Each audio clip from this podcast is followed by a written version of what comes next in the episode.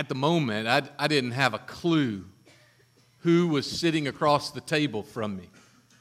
I was at my grandparents' house. I was 13, maybe, probably 11 or 12, but I was in that age, and I was just visiting with my grandmother and my grandfather, and a gentleman came to visit him. And my grandfather introduced me, and I didn't pay enough respect to this man, so my grandfather decided that he needed to tell me who this gentleman was. And this gentleman was the quarterback at Ole Miss when my grandfather was the running back. And it was in 1939 and 1945 that they played together at Ole Miss. And that is not why he was important to my grandfather. Because after that, this gentleman became the starting quarterback of the New York Giants, and from 1948 to 1961, Charles Connerly was the starting quarterback. He was an All-American at Ole Miss. He then went on to be a great pro quarterback, but my grandfather didn't stop there. He said, "The man that is across the table from you, Brian, is the original Marlboro man." And that didn't move me. He said, "You don't know what that is?" I was like, "Yeah, I know what it is, Paul, but okay." He's like, "No, his face is plastered everywhere. You look at these commercials before they took him off the television screen. You look at every billboard, that is him." And I was like, "Okay, that's cool. That's good. Whatever I got to do to finish this conversation, you know, I want the golf cart." But thinking about it now, that man was the definition of manhood by our culture for a generation, for decades. That's what it meant to be a man. But you know what? Time changes. And in our society and in our culture, definitions of manhood change. And it changed from being a macho man with no feelings, tough, grizzled chin, to in the 80s, even to the 2000s, a man meant that he was a pacifist, that he was trampled over. He was even looked at as a buffoon from all angles.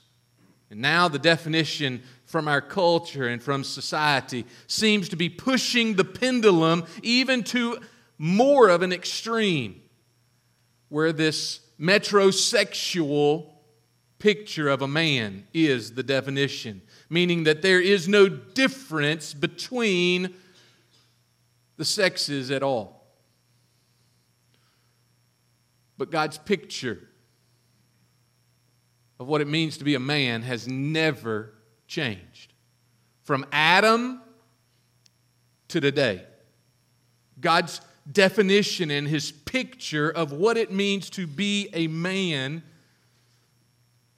is constant. Over the next few weeks, I want us to look at what it means to be a man. We've entitled the series, "Man Up." I like the fighter. And you can't do better than putting that on front of a Harley.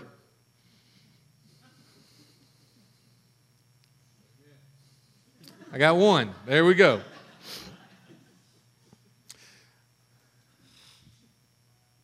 So ladies, I don't know a grander or more grand gift that can be given on Mother's Day than for us men, your men, to be who God called us to be. So over the next few weeks, we are going to somewhat pick apart two verses And those verses are found in 1 Corinthians chapter 16. And I'm going to read those verses for us, and then we will spend the rest of our time in a passage in Ephesians chapter 5. So the verses in 1 Corinthians chapter 16 are these, verse 13 and 14. Paul wrote as he was finishing this letter to the church at Corinth, he said, "Be watchful, church, stand firm in the faith, act like men." Other words, man up. Act like men, be strong. And then he closes his thoughts with this sentence, "Let all that you do be done in love." So half the congregation this morning, Riverbend, believes that men are backwards anyway, so we are actually going to take these verses and these sentences this morning, and we're going to start at the bottom, at the end, and that's where we're going to jump off this morning in our series. Let everything that you do, let all that you do be done in love. If you're going to be a man, then you and I must learn to love. Ephesians chapter 5, verse number 25 and following states this, "Husbands, love. Love your wives as Christ loved the church and gave himself up for her, that he might sanctify her, having cleansed her by the washing of water with the word, so that he might present the church to himself in splendor without spot or wrinkle or any such thing, that she might be holy and without blemish. In the same way, husbands should love their wives as their own bodies. He who loves his wife loves himself, for no one has ever hated his own flesh, but he nourishes it, cherishes it, just as Christ does the church, because we are members of his body. Therefore, a man shall leave his father and mother and hold fast to his wife, and the two shall become one flesh. This mystery is profound, and I'm saying that it refers to Christ and the church. However, let each one of you love his wife as himself. Let the wife see that she respects her husband." Heavenly Father, as we look at what it means to be a man, Father, I pray that you would speak in these moments. Father, I pray that we would see the command that is given, the challenge that is in front of us, and the charge of the commission of what you're calling me to be as a man, what you're calling us to be as men today. May we see those this morning, and may they cut to our core to change how we respond to our wives, we respond to our kids, respond to our coworkers, respond to everyone that we come in contact with, because we are yours. May our facial expressions change because we are yours. Our attitudes and our actions change because we are yours, and we desire to be what you have defined as a real man. Lord, would you allow us to hear you this morning, your word, individually, as a body. May we leave changed. We ask it in Christ's name. Amen. So the first thing that we see from this passage, if we're going to be a real man, if we're going to man up, you see that in those verses, in verse number 25 down through verse 33, if we're going to do this, we are commanded to love. We are commanded to love. I already read for you out of Deuteronomy when the parents were up here with the babies. I read for you what is known as the Shema. It is the first paragraph that a little boy or a little girl who grew up in a Hebrew family, that they would learn. They would learn this. They would be able to say it after they could say mama and daddy. That's what they learned. They learned Deuteronomy chapter 6, verses 4 through 9. And before they got to what we would call kindergarten, they not only knew that, but they pretty much knew the Ten Commandments by memory. They knew huge blocks of Genesis and Exodus, Leviticus, Numbers, and Deuteronomy, all before they went to kindergarten.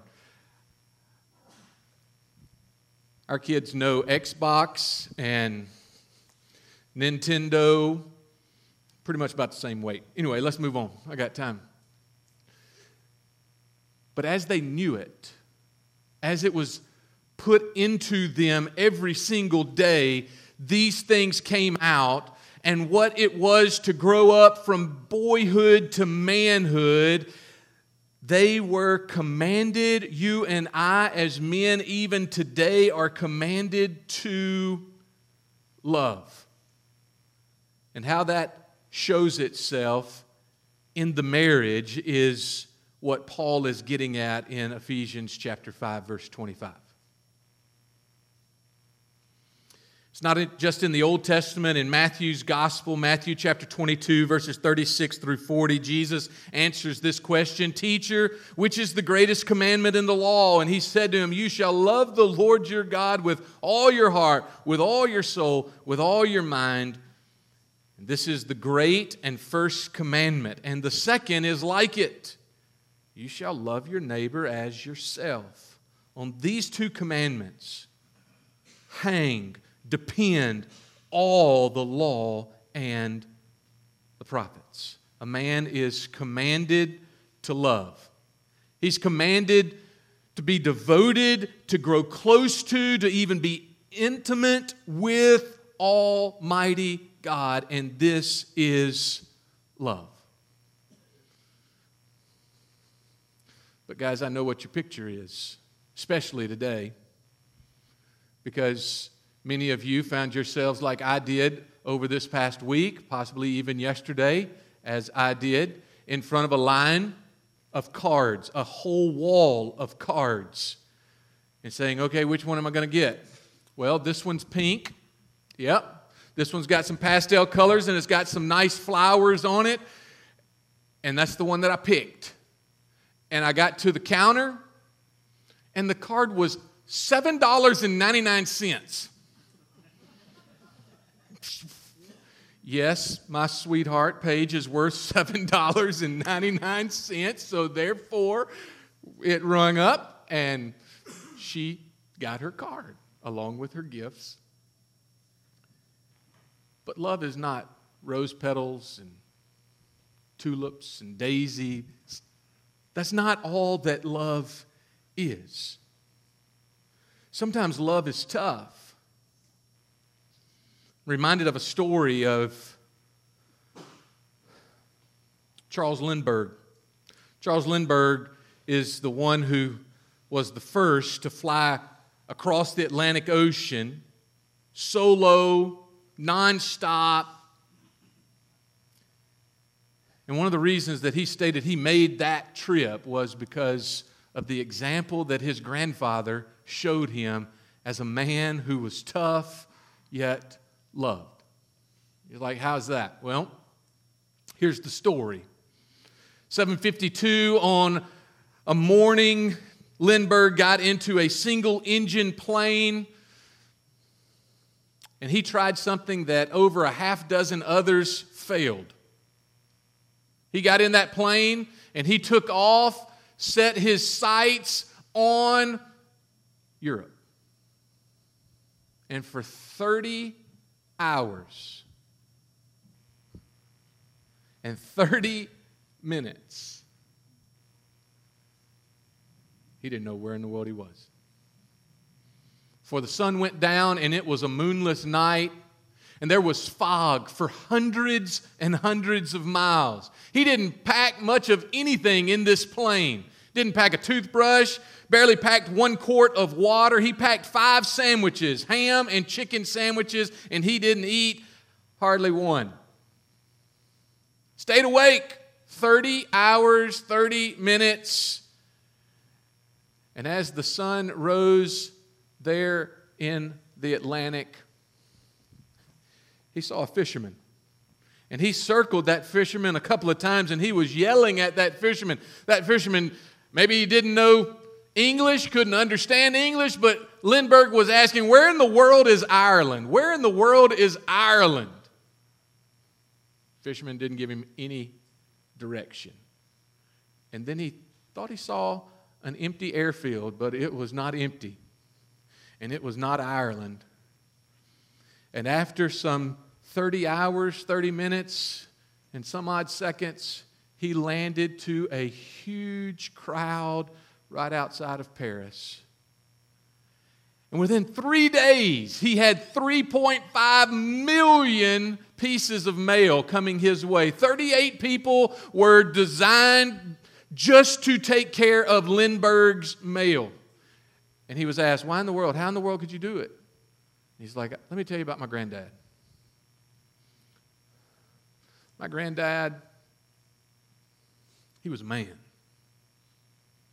And here's how he was a man, and here's how he showed me tough love. Was it tough? You better believe it was tough. Did I want to quit? Did I think that we weren't going to make it? That I wasn't going to make it? You better believe I didn't think.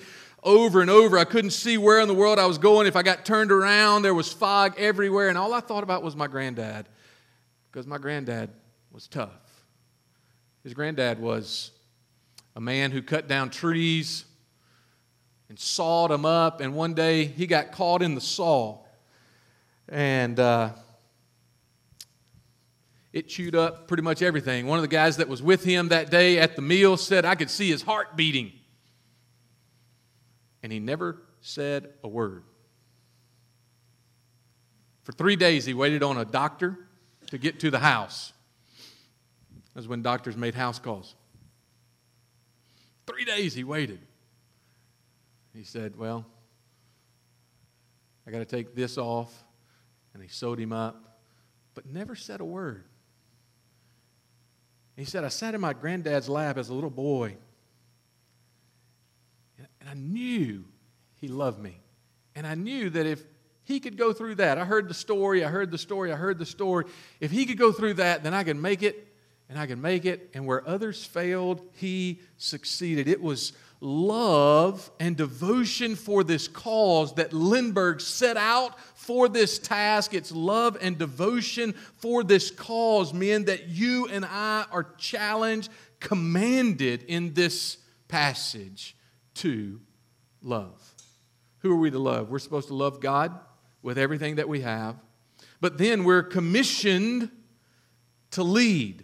We are commissioned to lead. A real man, if he is going to man up, he is commissioned to lead. The example is Jesus in this passage. Who are we to lead? Well, Jesus led his body, his bride. You and I are to lead our bride.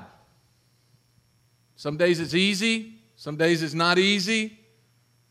Some days our bride and our family want to follow, and some days our bride and our family don't want to follow. Some days we want to lead, and some days we don't want to lead, but you and I have been commissioned to do just that.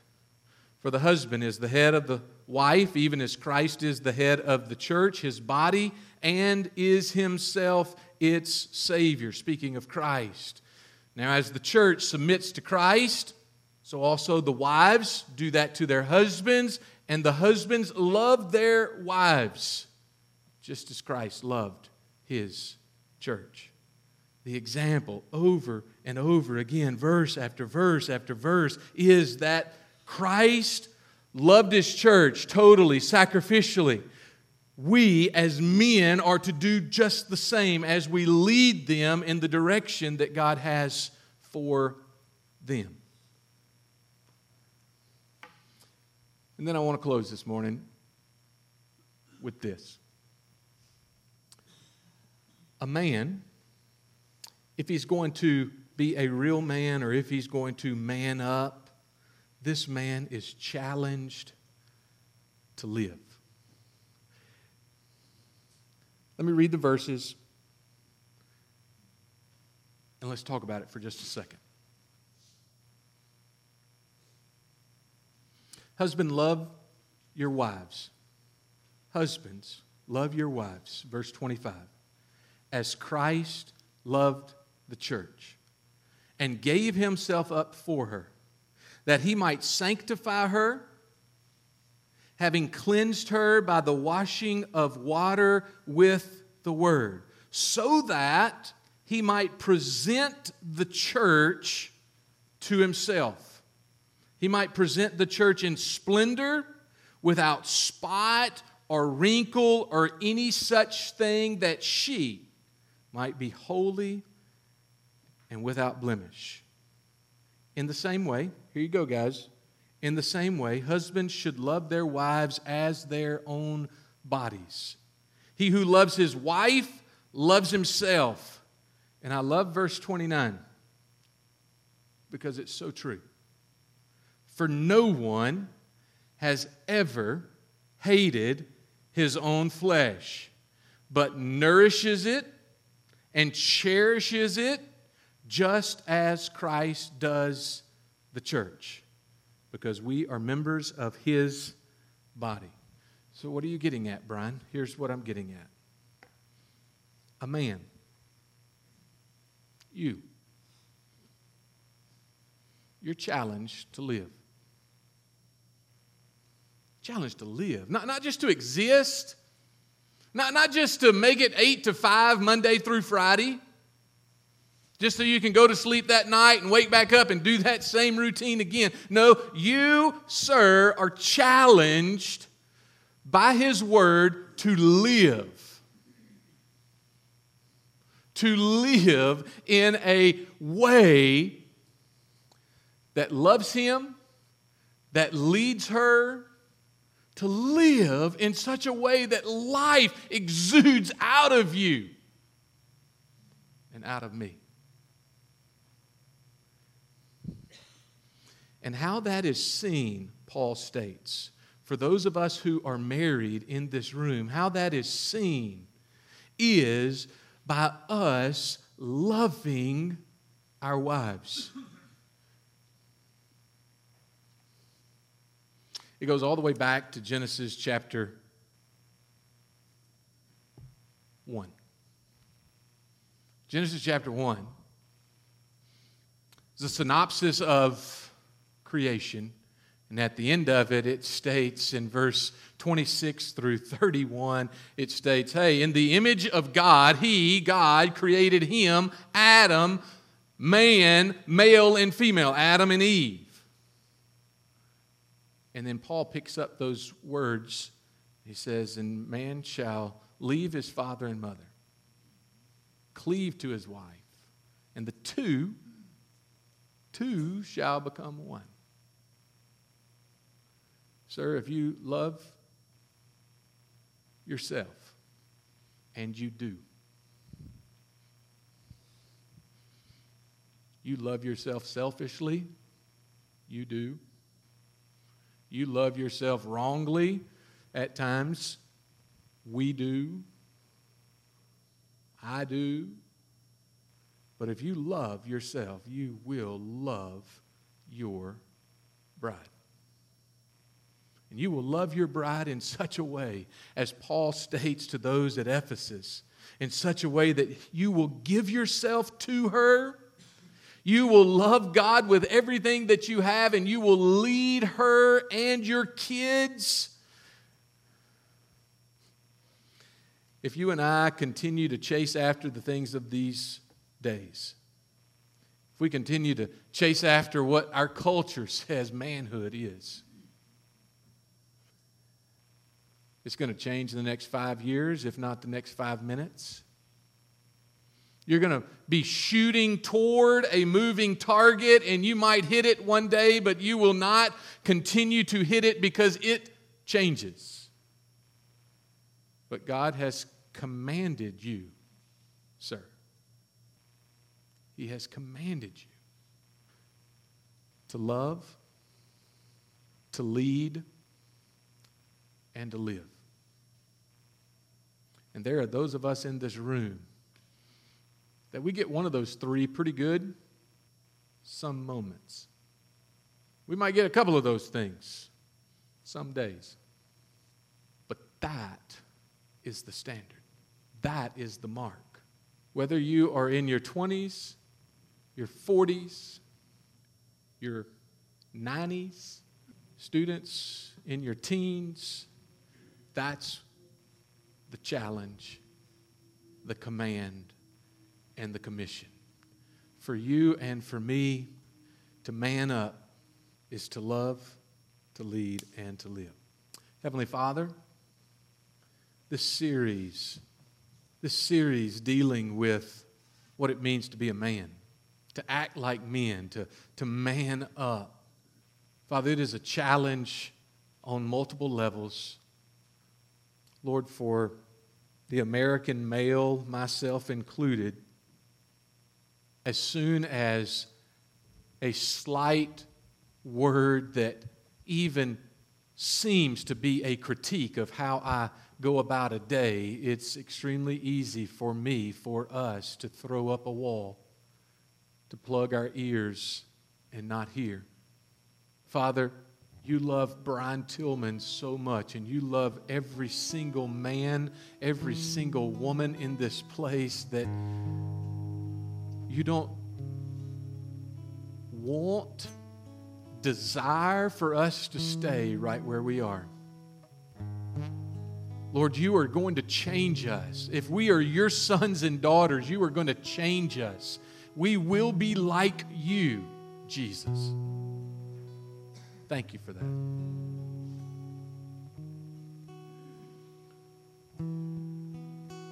Father, may we, as men, love well. Father, may we as men lead. May we live, not exist, but live, because you live in and through us.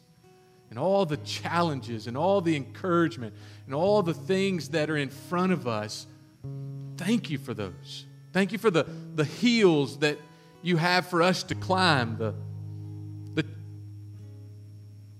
challenges that we see. There's a start and there's a finish and there's all kinds of obstacles. God, you have uniquely created us. Father, some of us like the woods, the water. Lord, some of us like loud engines, mud. Some of us in this room, Lord. Father, we love purses and paisleys and flowers. We're your creation, men and women that you created. God, you designed us for a reason, the way that we are. And as men and as women today, as moms and dads, may we be that. Sir, you can't change last week or last month. Ma'am, you can't change what happened to you last year. And we are not promised tomorrow, next year, 10 years from now. We are not promised those days. But we have right now. And the invitation for you and the response for you is open to come. Maybe you need to kneel at the front and just have a time of prayer. Maybe you need to pray with me. I'll be more than happy to. Maybe you just need to stay exactly in the spot where you are these moments and respond to Him in thanks, in confession and repentance. But whatever it is, sir, ma'am, student, whatever it is an opportunity for you to respond to what God has spoken to you from His Word. Lord, would you continue to move in us and through us for your glory? We ask it in Christ's name.